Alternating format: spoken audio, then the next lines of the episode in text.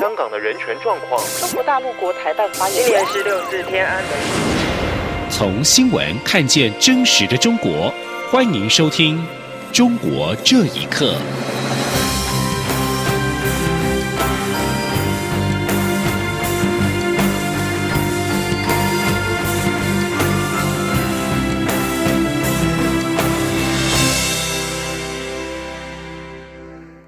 各位好，欢迎收听《中国这一刻》。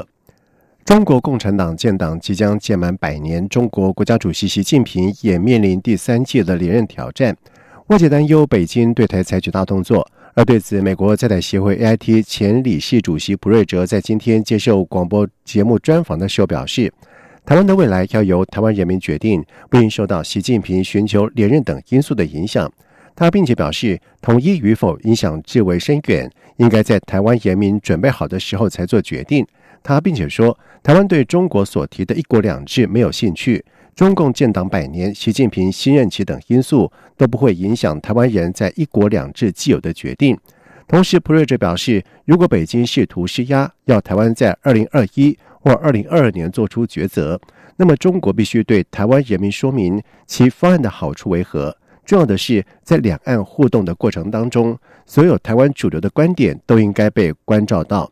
另外，针对美中之争，有人认为是文明的冲突。普瑞哲表示，美中摩擦主要是复苏的中国与美国在同一个地理区域的利益冲突。即便中国变得更民主，也不会改变美中竞争的态势。普瑞哲还表示，美国企业在过去支持美中关系，但是他们现在觉得和中国经济科技合作。不能够创造共同的利益，因而希望美国政府对中国施压，以改善这个情况。华府对中国的观点也变得更为负面。此外，对于香港推动修改逃犯条例，普瑞哲表示，这是北京意图限制香港人民政治自由、破坏香港司法系统的征兆之一。修改逃犯条例也显示了北京已经不像二零一六年之前对香港法治以及公民权利给予的尊重。另外，对于美国媒体报道指出，美国即将对台军售，美国国防部印太事务助理部长薛尔福这类号表示，不会评论单一的军售案，但是确实看到来自于中国的威胁持续增加，美方将依循《台湾关系法》对台军售。美国国务院在六号以不具名发言人背景的说明方式回复了中央社邮件时表示。在正式通知国会之前，美方不会对任何军售或者是武器转让做出评论或者是确认。对台湾的国防采购需求，可向台湾方面求证。不过，针对美国传出准备售出 M1A2 战车等超过二十亿美元的武器，华府智库专家格莱伊则是指出，这笔军售有助于遏阻中国武力犯台，共军将更难在北台湾建立滩头堡。纽约时报指出。川普政府官员将台湾视为区域内制衡中国的重要力量，日益关切北京高层对台的意图。共军实力虽然远远远落后于美军，但是共军已经强化反舰道弹道飞弹等武器系统，可能在台海爆发冲突时拿来对付美国海军。而五角大厦在近几个月多次派遣军舰通过台海，频率是逐渐的增加。报道指出。美方正以官员口中的航行自由行动展现军事力量。另外，报道也表示，对台湾所提的军购需求，美方原先采取包裹式审查，以便在适当的时机售台武器，尽可能将中国不满降到最低。但是，川普政府在去年通知国会，对台军售将改为个案审查，台湾获得与其他国家同等的待遇。香港政府提出修订逃犯引渡条例，引起了全香港各界的反弹。反对者计划在这个礼拜天，也就是六月九号发动大游行。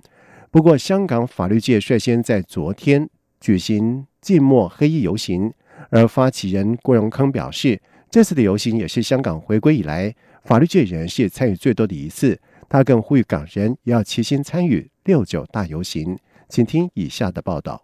香港政府三月提交的逃犯条例，预计十二号在香港立法会大会恢复二读。担心中国未来恐巧立名目，将异议者引渡到中国审判。由香港公民党的立法会议员郭荣铿以及三十名法律界选举委员会委员发起的黑衣游行，六号傍晚六点举行，由香港终审法院出发，游行到金钟政府总部，并静默三分钟。抗议港府修订逃犯引渡条例，沿途采沉默方式进行，没有呼喊口号。许多香港法律界重量级人物，包括民主党创党主席李柱铭、民主党前主席何俊仁、公民党主席梁家杰、大律师工会主席戴启思、香港大学法律学院前院长陈文明等，都出席这次的游行。游行发起人郭荣铿估计，这一次有两千五到三千名律师及大律师参与游行，也是香港回归以来法律界人士参与最多一次的游行。他指出，这次法律界会走出来，就是因为希望香港市民听到法律界反对这个条例，这个立场是很清楚的。郭荣铿更呼吁港人齐心参与六九大游行。另外，香港职业大律师、民主派立法会议员杨月桥也参与游行。他指出，这次港府修订逃犯条例将让香港法院左右为难。我们担心这个条例以后会为当然对香港的法治带来一个非常大的影响。第二，就是因为过去二十多年都没有改变的一个规则，呃，一个制度，现在香港政府很。快的，就想把它去改变。那我们表达忧虑，特别是因为有法官表达了他们的担心，就是以以后如果北京需要从香港要拿人的话，呃，香港法官也处于一个非常尴尬的位置。名誉资深大律师陈文敏则表示，处理逃犯的移交方法有很多，但港府就是不听。他认为法律界有责任确保嫌疑犯得到公平审讯。他并表示，港人犯案应该依照香港的法律程序处理，跟从香港的司法制度而行，港人港审才是最合适的处理方法。央广新闻整理报道。而就在香港泛民派在九号将举行反对修订逃犯条例游行之际，在今天凌晨却传出了有不明演示朝向警车以及警署投掷燃烧弹，所幸无人受伤。而纵火人是犯案之后随即逃逸。两起事件当中没有人受伤，暂时无人被捕。香港警方正在调查这两起案件，同时谴责范闲。而民政召集人陈子乾表示，凌晨发生的事可能让市民有一些担心，虽然事件不一定跟游行有关系，希望警方尽快的破案。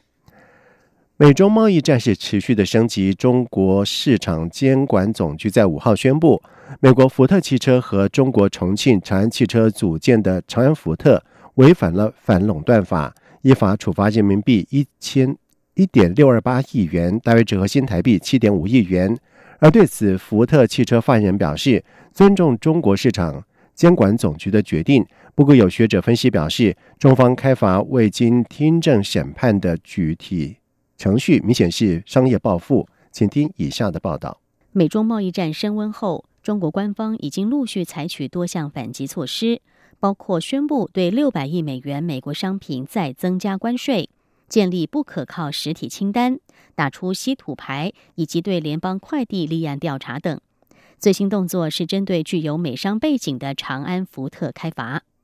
根据中国市场监管总局在网站发布的公报，指长安福特自二零一三年起就在重庆区域内通过制定价格表、签订价格自律协定以及限定下游经销商在车展期间最低价格和网络最低报价等方式。限定下游经销商最低转售价格，下游经销商因此被剥夺了定价自主权，也同时削弱了与其他品牌的竞争力。对此，福特集团低调回应，尊重中国当局的相关决定。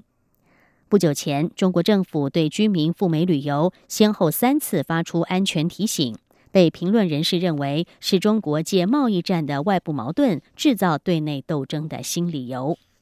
北京清华大学前讲师吴强接受自由亚洲电台访问时表示，中国市场监管总局对福特公司处以巨额罚款，但是从经济学理论上很难理解。他说。从经济学理论来看，这种纵向垄断的理由基本上很难成立，因为它是在本公司产品的一个上下游的范围，跟通常产业链的上下游并不一样。我们甚至可以从这样一个很极其站不住脚的一个处罚的理由，以及非常简单的行政程序，而不是通过法院的一个长时间的听证审判来做出一。个处罚决定的一个过程程序来看，这样子一种处罚很明显就是一个商业报复。吴强指出，中国对于在中境内美国企业的处罚，在未来一段时期内还会发生，一直到两国达成经贸协议为止。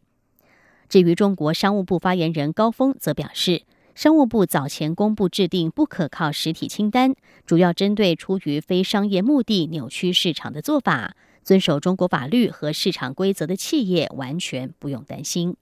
央广新闻整理报道：美国国家民主基金会颁发民主奖给对华援助协会、西藏行动中心以及世界维吾尔大会三个机构，以表彰他们在第一线对抗中共对基督徒、藏人以及维吾尔人的打压。美国国家民主基金会主席卡尔·格什曼表示，在六四三十周年这天颁发这个奖项。也是为了铭记三十年前付出生命的中国人，而对华援助协会会长傅西秋则是呼吁美国国会调整国际媒体署的预算，唯有推翻中共的网络防火墙，世界才会更安全。请听以下的报道：美国国家民主基金会在六四三十周年的当天，向三所捍卫中国人权与宗教自由的机构颁发了民主奖。他们分别是美国基督教人权组织对华援助协会、美国流亡藏人组织西藏行动中心，以及总部设在德国的世界维吾尔大会。在颁奖仪式上，美国国家民主基金会主席卡尔·格什曼表示，在六四三十周年这天颁发这个奖项，也是为了铭记三十年前付出生命的中国人。他并指出，没有谁。比这三个获奖的机构所代表的群体受到的迫害更为严重，其中包括了藏人和维吾尔人。目前，维吾尔人和藏人正面临中共当局的严酷打压。根据不同统计数字显示，有数百万的新疆穆斯林被关进了当地的再教育营，接受政府的去极端化教育。人权组织表示。这场反恐行动实际上是为了抹杀他们的宗教信仰，保障他们对中共做到绝对的忠诚。世界维吾尔大会主席多里坤·艾莎则是敦促华盛顿通过维吾尔人权政策法案，对参与迫害新疆穆斯林的相关组织和个人实施制裁。西藏行动中心主任拉珍哲同则是表示。各国政府应该共同的反制中国政府的高压政策，以支持藏人和其他为人权自由抗争的群体。对华援助协会的会长傅西秋则是指出，国际社会近期对中国政府全面打压国内宗教社会已经有所耳闻。仅在去年一年间，十多万的中国基督徒被捕，至今仍有不少人还在狱中。傅西秋必提议。美国社会应该呼吁国会调整美国国际媒体署的预算，唯有推翻中国的网络防火墙，世界才会更安全。美国国家民主基金会自一九九一年以来，每年颁发民主奖，表彰那些捍卫人权和民主的个人和组织。往年的中国获奖者包括了魏金生、王丹、李伯光、李和平、陈光诚、张建宏。姚福兴、胡石根、刘晓和许志勇等人。央广新闻整理报道：中国工业和信息部在六号发出了四张的五 G 商用牌照，标志着第五代的流通通讯的技术。而这四家获发五 G 牌照的营运商，除了三大电讯商，也就是中国移动、中国电信以及中国联通之外。广电总局旗下的中国广播电视网络也获得了发牌，而北京邮电大学教授吕挺杰就表示，五 G 商用牌照发放将引领中国经济发展的模式转变，也是一个巨大的蓝海。它的重要的意义就是会改变经济发展的模式。不过，也有分析认为，中国的五 G 产业链还不够成熟，单靠中国一己之力去实现目标并不现实。香港浸会大学学者李炳全就表示。五 G 技术不是由个别国家所垄断，虽然中国在个别领域有优势，但是也要寻求国际间的合作。而另外，中国联通研究院院长张云勇则是表示，五 G 商用仍面临产业布局完不完整、核心零件以及技术仍依赖进口等问题。五 G 部署也面临着巨大的资金压力，初期推广将会面临规模小、成本高、利润低、见效慢等的问题。